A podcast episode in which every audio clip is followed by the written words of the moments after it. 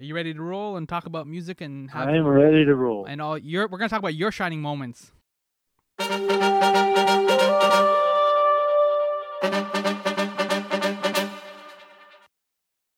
Yo, welcome to my summer lair.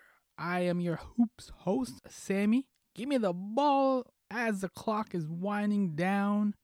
Younan. There are three, three utterly iconic basketball songs that discern the majestic poetry of this beautiful game. I'm not going to sing any of them, but the first one, Sometimes I Dream That He Is Me. You know how this goes. You've got to see that's how I dream to be. Like Mike, if I could be like Mike. That surprisingly infectious Gatorade commercial produced a nostalgic anthem. John Tesh's Round Ball Rock, which hyped and scored the NBA on NBC, which ran for 12 glorious seasons, 1990 to 2002. Shout out to Marv Albert. I think he had his original hair back then. And finally, the March Madness closer, One Shining Moment, written by David Barrett, which has been used by the NCAA tournament since 1987, which was the same year they introduced the three point shot. As the final game of March Madness 2021 draws near, Baylor Bears versus the undefeated Gonzaga Bulldogs, we have a rare moment of reflection before tip off. It's been a strange tournament, though after canceling last year's games, I'm just grateful it's back in some form and really as close to normal. And normal includes tonight's stirring One Shining Moment montage recap.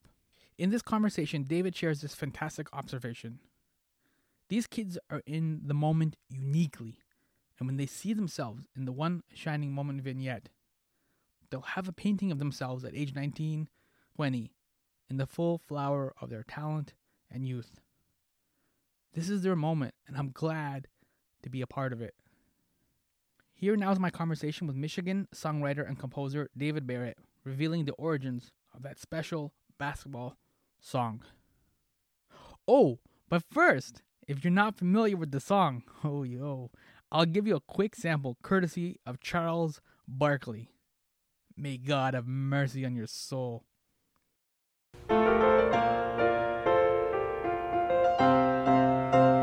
The ball is tipped, and there you are. You're running for your life. You're a shooting star. One shining moment is all on the line. One shining moment. That's good. So I I want to start in uh, 2002. You scored the life and faith, 2000. the life and faith of C.S. Lewis, the magic that never ends, Oh, yeah. right? And you won an Emmy yeah, for yeah, that as well. Correct. I'm starting a little bit at the back before we get to one shining moment, but I want to talk about this project with the the life and faith of C.S. Lewis. How did that project come to you, and were you like a C.S. Lewis fan going into this project? Oh, that's a great question. Well, it's funny because because of my song One Shining Moment, a gentleman I used to live in northern Michigan, and his name's David Kraus. And David, after he heard One Shining Moment, said, Look, I've just started this production house and we're doing all sorts of documentaries and would you like to uh, write for one? And I said, Sure, David, I'd love to. He used to come see me perform when I was a performer Mm-hmm. you know, years passed, and then he called me up and said, "Would you like to do one?" So I did a score for him on. Um, she was who was it? Uh, oh heaven! Norman I can't think of Vincent. Peale? Anyway, I'll, I'll, yes, yes, Norman Vincent Peale. Forgive me. Yes, you, you're smarter. Well, you are smarter than I am. But uh, yes, I, I have that, moments. and it, it turned out. Re- it turned out very well, and then when this show came up, uh, he called me and we chatted about it. And I had, I, I certainly was familiar with uh, C.S. Lewis um, and admire him in every shape and form. And then so, as it turned out, it was a perfect fit. Um, I do a number. Of, in fact, when you called me, I was working out a a guitar piece um, that I've been working on for quite some while, and it's called fingerstyle guitar. It's somewhere between classical and uh, country blues, but Hmm. um, it really lended itself to the show. And if you ever get a minute, check it out. In the show because uh, they had um, oh, was the gentleman who did Gandhi? He was the, Oh, uh, the Ben Kingsley. star. Of, ben Kingsley did the voiceover, and uh, it was an honor to be a part of the whole operation. So it was a perfect fit. Uh, I had a chance to read more of Lewis, uh, C.S. Lewis, and not only that, learn about what a what an amazing life he lived and what a uh, legacy he left behind. So it just it was a perfect fit for me. So you, the, reason I brought up C.S. Lewis, and you just mentioned this now, you're just working on a piece. Uh, you were in the studio and you're working on a piece, a guitar piece. Yep. Like Yep. C.S. Lewis was a man of faith. That's one of the things he's primarily known for. Yeah. It is songwriting mirror faith.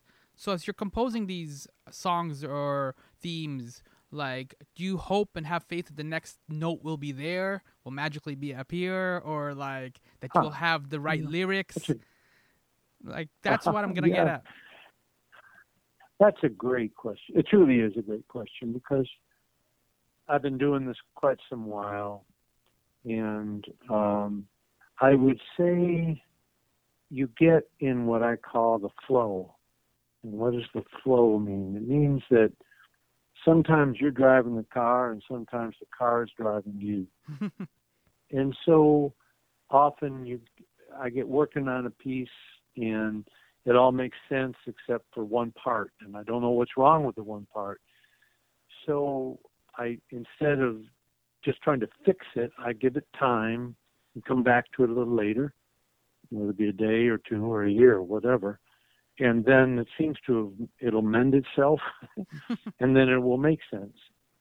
So uh, that sounds a little bit esoteric, but it happens to be the way I work at least. So to answer your question, uh, there is a certain faith that you will strike the right notes because there's an endless amount of combinations of these notes, and you try to find the ones that speak to you, like a someone who paints paintings. Um, you- you're looking for the right tone of the color or the right brush stroke. Well, the same is true with music, and um, it's always in search of the right note. Um, and in fact, I'll probably use that for a lyric. So thanks. That's true. we're always in search of the right note. There you go. All right, we're making magic happen. Yeah. How did you know you Yeah. had this musical talent? Like, how did you discover like you could Mm. write songs and compose music? Like, so when you're a little kid, how do you know you can start Oh. doing this? Uh, well, I I would say that a lot of composers that affected me. I mean, you're, you're sort of drawn to people that write music that affect you. In other words, turn on the radio. There's a million different styles of different voices, different uh, messages, and for me, I was originally introduced to music by my mom, who uh, schooled me in um, Rodgers and Hammerstein. Mhm. So if if you're lucky enough to have a mom who does that, and if you're lucky enough to be affected by it, then the idea of writing melodies always made sense to me, and I was always humming melodies to myself. So I would say that always seemed to be as natural as breathing. Um, I got I was an athlete as well, and so I divided my time between you know basketball and soccer and so forth, and sitting down. At that time, I played the organ uh, and got arguably reasonably good at it. And then it then it just started. You know, I picked up the guitar and somehow managed to find my way around it and and each instrument spoke differently to me and in fact on one shining moment uh, that's me and the piano uh, we had a really good piano player but but he didn't quite play with uh, the sort of let's get after it directness. so I ended up pounding it out like a piano uh, with two, uh, like a chimpanzee who drank too much coffee. So that's how I came across playing the piano on that. So I think it's been a mishmash, but I I, I never knew enough to think I couldn't do it. I guess. And is that partly where you kind of gravitated towards folk music? That seems to be some of your earlier stuff. I guess that type of genre, Yeah, folk music. Yeah, no. It's, oh yeah, I would say. Uh, boy, you've been checking up on me. Yep, I would say the the folk music, the the guitar music that I write, uh, particularly as I was starting, uh, it's a lot. Particularly when you don't have a home, or at that time I just had a little apartment and a guitar I could always write songs on. So I did. All the while I had a.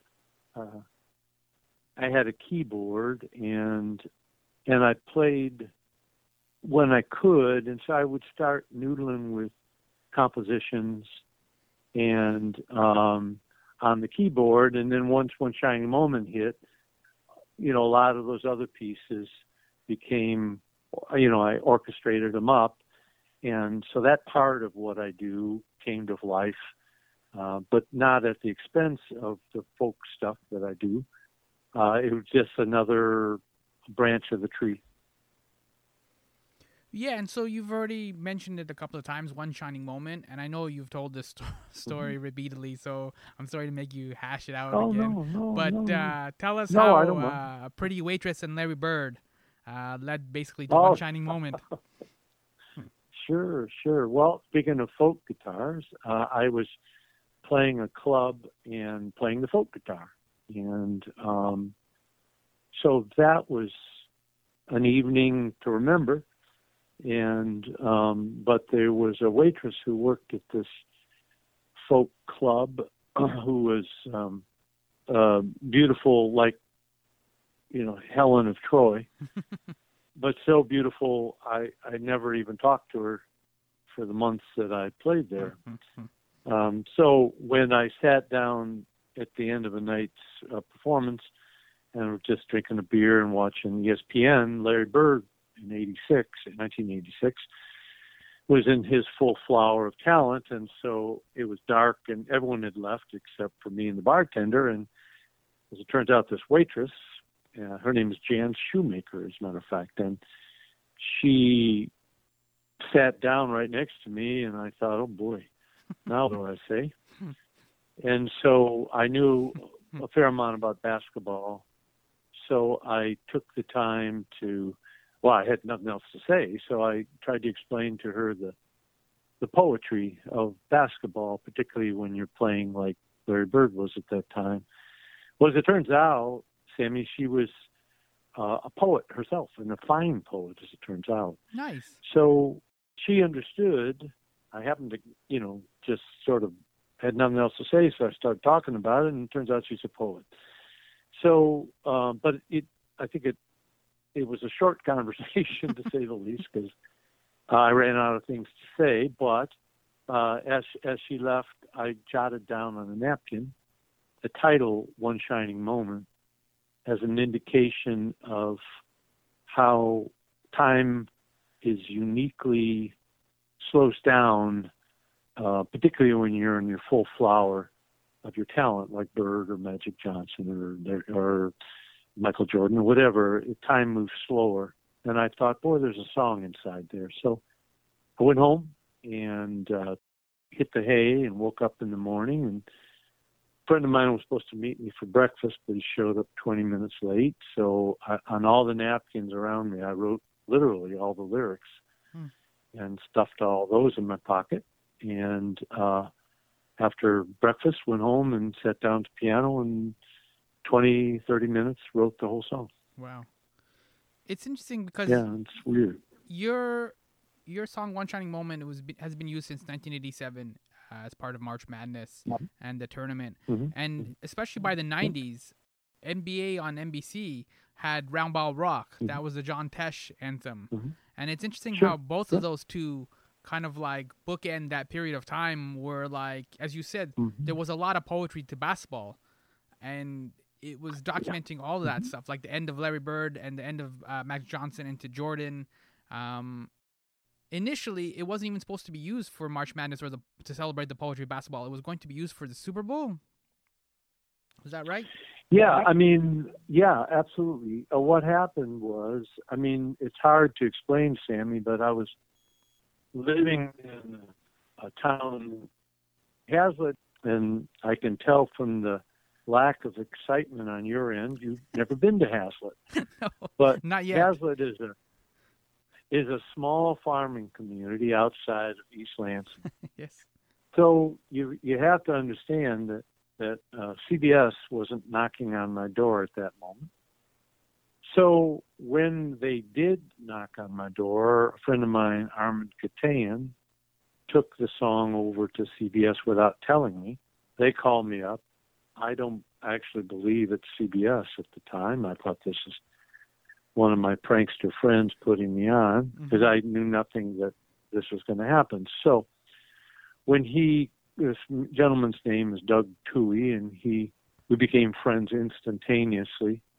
And he said, you know, I know you wrote it for other reasons, but we have the Super Bowl.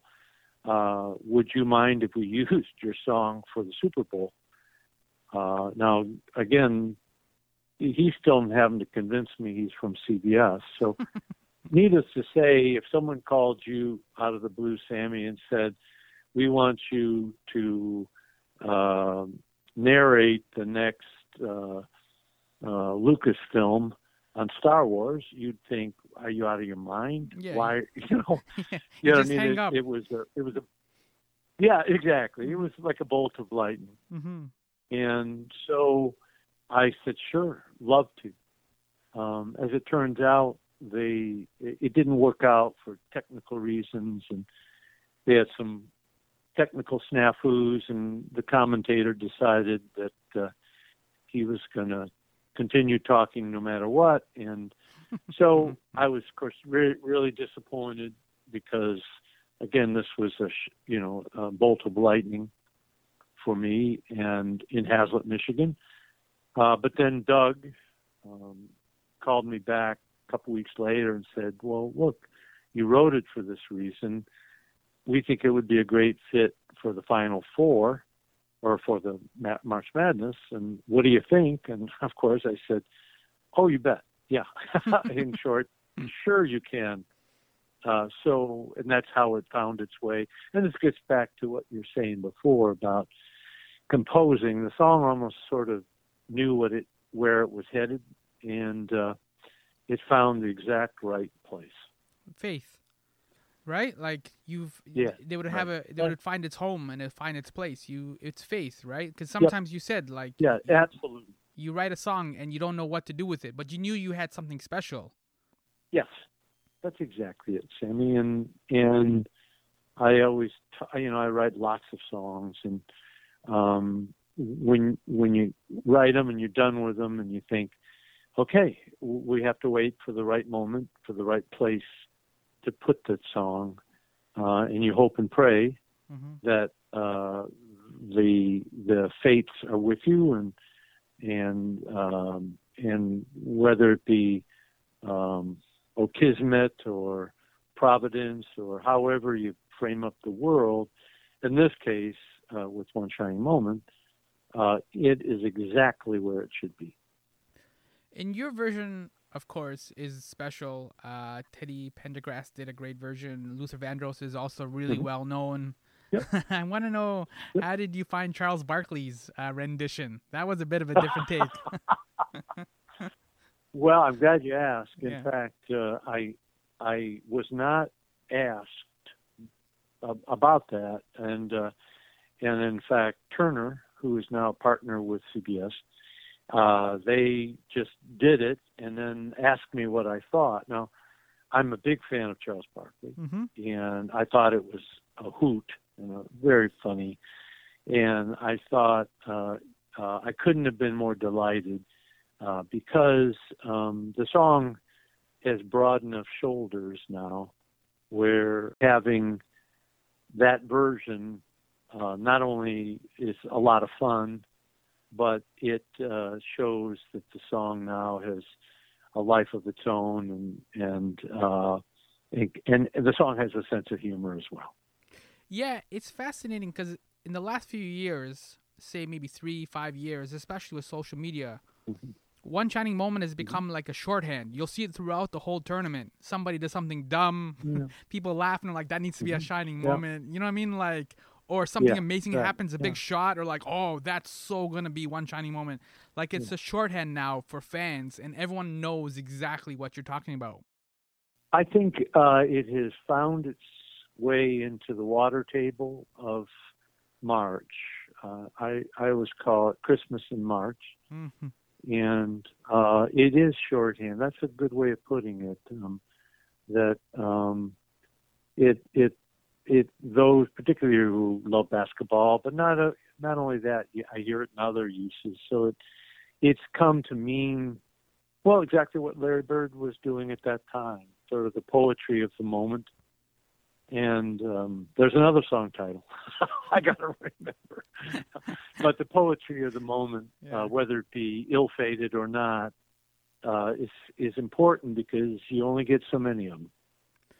So sticking with this theme of then the poetry of the moment, like because you've also written mm-hmm. sports mm-hmm. theme songs for the Olympics, which were on CBS, the sure. U.S. Tennis Open theme, the PGA theme. So is there uh, a moment or a standard approach that you have when you look to do these kind of sports themes? Are you looking for like another Larry Bird type of inspiration? Are you looking for a mood? How do you approach writing these sports anthems? Uh, you know, uh, the fact is, uh, I have no, I have no formula. Um, someone asked me, and this get to your question, but someone asked me, well, you know, how can it be after 34 or five years, one shining moment still represents and is still alive and well and and it's because it was inspired genuinely inspired and uh, it wasn't just like throwing up a a condominium it, it, was a real custom home you know? mm-hmm. and for example the the the mm-hmm. PGA theme well the reality is I wrote that um, or there actually did the PGA Championship theme and the PGA theme, but the PGA theme was uh, a song called "Young Sarah" that I uh, I was on the road at the time, and a friend of mine had his daughter, Jeff Henning's daughter, Sarah Henning, and um, she was just born, and I, I don't know where I was, but uh, I just went into a private space with my guitar and wrote it. Now, when CBS came calling, this is many years later, saying, you know, w- do you have anything we could use for for the PGA theme? Um, I said, well, here's a guitar instrumental, and uh, and they loved it. Now, I think they loved it because it um, it was you know inspired by my friend's phone call, and so the song felt that way. It felt inspired. So, and and the other ones, in fact, that uh, the uh, he was the U.S. Tennis Open theme was a piece that I had written when I was in college, mm. and I stuck it in a, in a shoebox, and it's called Devotion, and um, it just was lingering there for you know ten years later. I thought, you know, this might really work, and then orchestrated it up and turns out it did. So um, I think the good fortune that way and is that if you, you you know in this case I found pieces that were born for their own reasons, not necessarily because CBS called, and thank goodness they did, and so then then it was a pretty good fit. And I will say that CBS really has done a wonderful job, at least particularly at that time, uh, of of really caring about the music they put on the air. Yeah, and speaking of doing a good job, like we've seen how many March Madness superstars who have shining moments during the tournament, they go on to have a big career in the yeah. NBA. And mm-hmm. for you, looking mm-hmm. back, was this the career that you envisioned? Like, you know, like you said, you're sitting in this bar, right? And you're trying to talk to this waitress. Uh, you're doing folk songs. Like, was this how you envisioned your career kind of going, or was this just the way that it all worked out? I would say the latter. Um, I never really thought about how would I put this. Some people want a career. This turned out to be a career. Um, I wanted to write music and uh, create music that I'm that w- I'm really proud of, which I am. And so uh, I would say I was just busy writing music each and every day. Um, I I do these gigs or these concerts, and then go home and write very different music than I was doing in my evening's work or my back to my folk days. So um, I never thought I'm going to go to Hollywood and be a star. It never mm. even occurred to me. And you know, the I don't know how many people listen to your podcast, but suffice to say, I you know I used to tour around doing uh, concerts for colleges for a while, and I just enjoyed. No matter where I played, I enjoyed whether it be 500 people or 200 people or 100 people or seven people. Uh, I always enjoyed picking up my guitar and playing or sitting down on the piano and playing. Um, and then I got picked up and toured around with Art Garfunkel for a while. And that was a real confirmation of what I had learned in all those other less, um, oh, I won't say attractive, but less famous places. Mm-hmm. And uh, it was a confirmation of all the things I'd learned. So, uh, and also, if I would add, that uh, good things happened uh, when I quit trying to please everyone. Um, I I I got to a point in my life where, when you're particularly when you're a songwriter, you try to ape what's on the radio or whatever. You're just trying to to to get someone to notice you, and it was almost uh, Sammy when I quit worrying about who was noticing me and just worried about doing the work and doing the doing the writing, the good things started to happen. And many of these pieces that you're talking about uh, were songs I wrote after my my workday was done. I did it for my own reasons, but I lacked the confidence in trusting them, and and then I had to decide, no, I'm going to do what I do and see what happens. And then this all happened faith again that it would. And I guess out. we call it a career now. mm-hmm. Yeah. yeah, yeah, exactly. And we got to wrap up, obviously, talking about the current tournament. Uh, unfortunately, I'm talking to you just after Michigan uh, was just eliminated. I was surprised they actually yep. lost to UCLA. I thought they could have rumbled a little bit more, uh, but I guess that's yep. it. So, how are you enjoying the, How are you enjoying this year's tournament? Well, I, I think it's um, I happen to know the the woman who runs it for the NCAA, and she's lovely, and and she says it's a little surreal down there in Indianapolis because there's not all the festivities that generally go along with it. But in this COVID world we live in, uh, I'm just really uh, proud of the NCAA of making it work, mm-hmm. having all these athletes join together uh, in a way that could have come off the rails in a heartbeat. Uh, and the quality, uh, you know, look, there's some really great teams and some great players. And while it's not the usual, I think we all learned that we're not going to get the usual for a little while. Mm-hmm. So it's a, it still remains a celebration of the moment.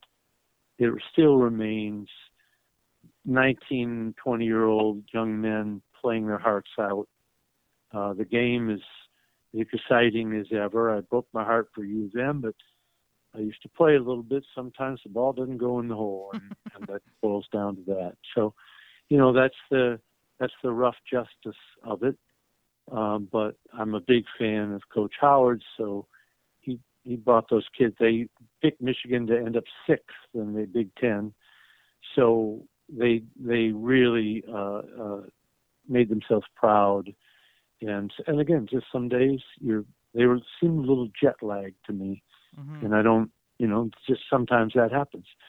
So back to your question, Uh, I think I remember the UNLV days uh, in the 90s, and I think uh, Gonzaga is about as good as you're going to see. So uh, we'll see how the rest of the tournament plays out, but I sure would hate to play them because they're really good.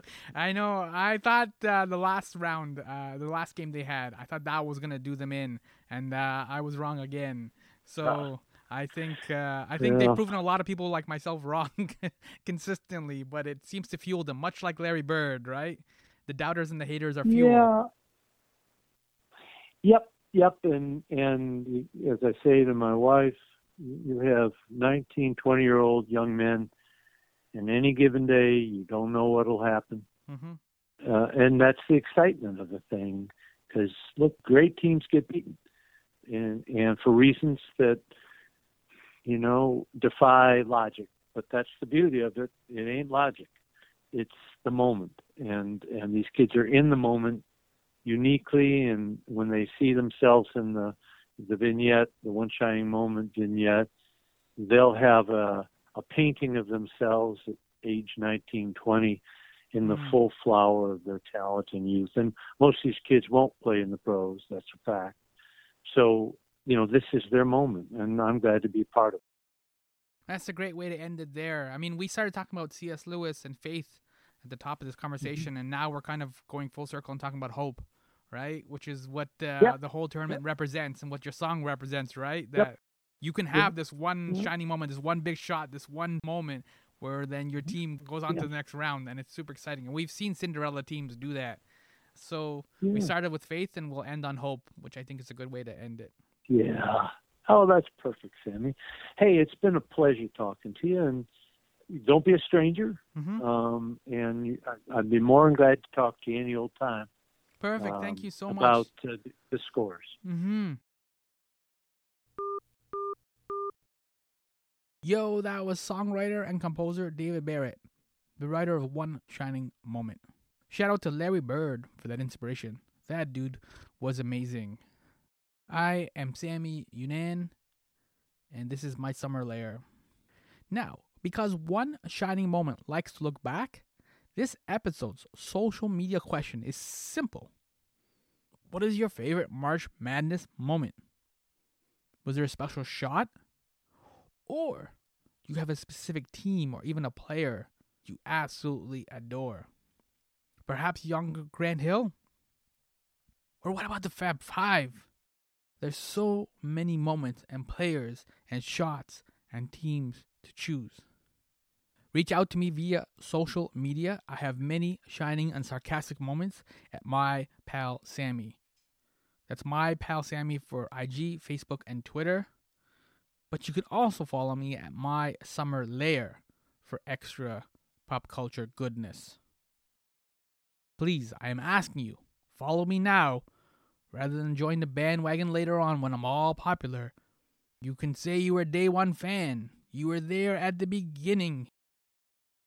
Thank you so much for listening to me in the Netflix world. March Madness, yo.